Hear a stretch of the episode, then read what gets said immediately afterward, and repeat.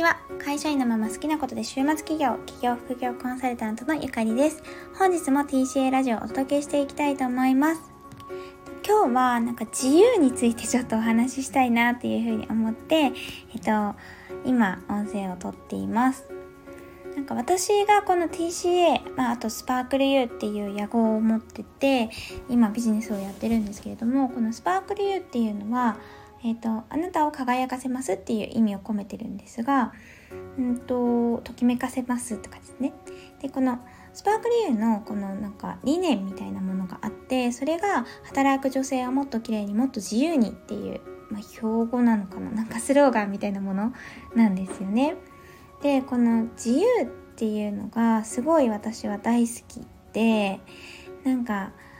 でも自由って何だろうってちょっと考えてたんですよ。でその時に私が思ったのはやっぱり選択肢があるってことだなって選択肢の中から自分が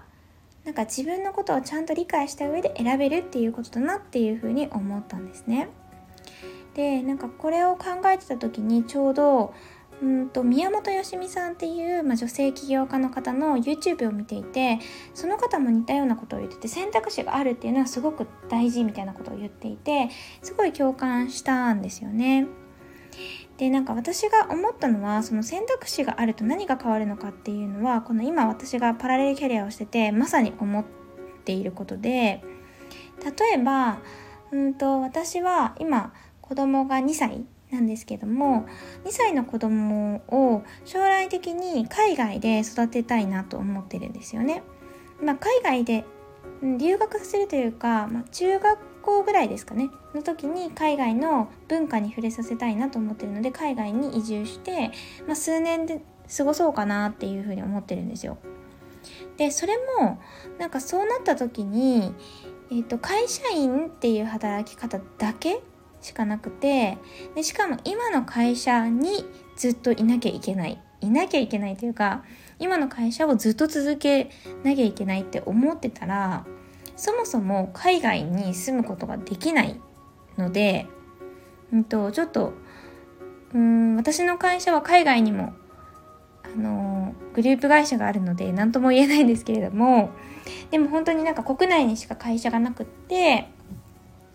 あのー、それで海外に行けないとかってなると選択肢がないし自由ではないですよねそういう感じって。だって本当は海外で子供育てたいって思ってるのにでも今の会社辞めるわけにはいかないからなんか海外は諦めようみたいになるわけじゃないですか。なんか諦めなきゃいけない感じってやっぱ自由とちょっと違うかなって思ったりするんですよね。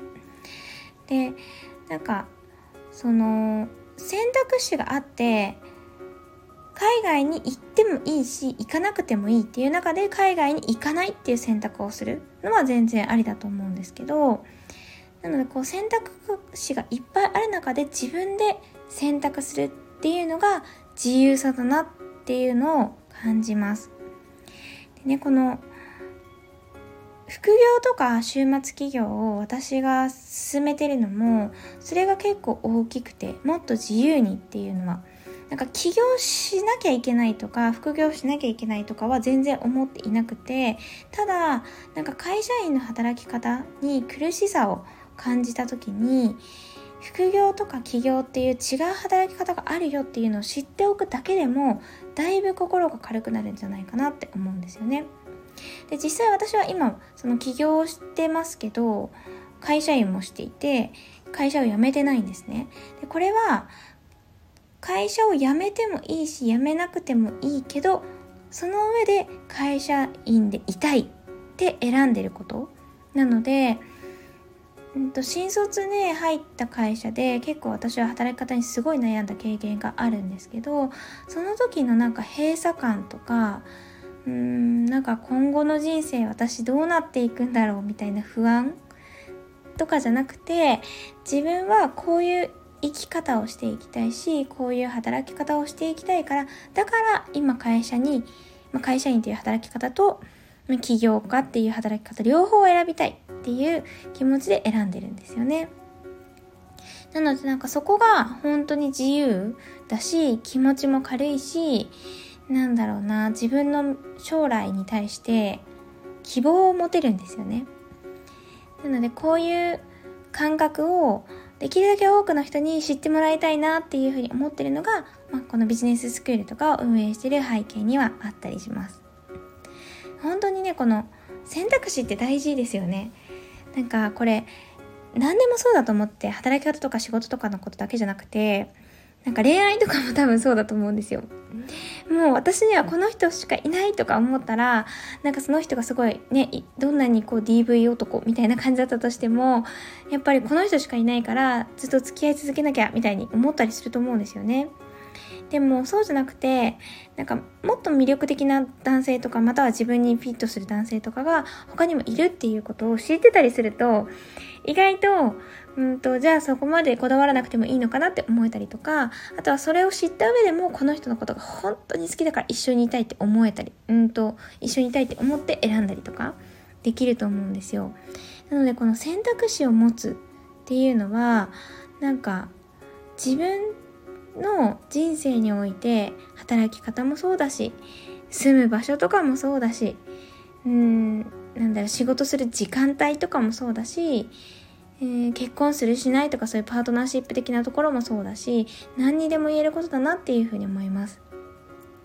で選択肢を増やすための方法っていろいろあると思うんですけれどもまずはなんか思い込みを外すっていうことだと思います。なんかね、例えばさっきの話と近いんですけど、会社、私はこの会社で、じゃあ働き続けるしかないからって思ってたとしますよね。でも、それって周りに例えば転職したことがある人が誰もいなかったら、なんかそれが当たり前なので転職っていう発想そのものが湧いてこないと思うんですね。けど、ちょっと視野を広げて他の情報を得るようにしたら世の中に転職してる人めちゃくちゃ多いっていうことが分かったりすると思うんですね。でそうするとあそれだったらなんか私も転職っていう選択肢もあるのかもしれないなって思ったりしますよね。これって本当思い込み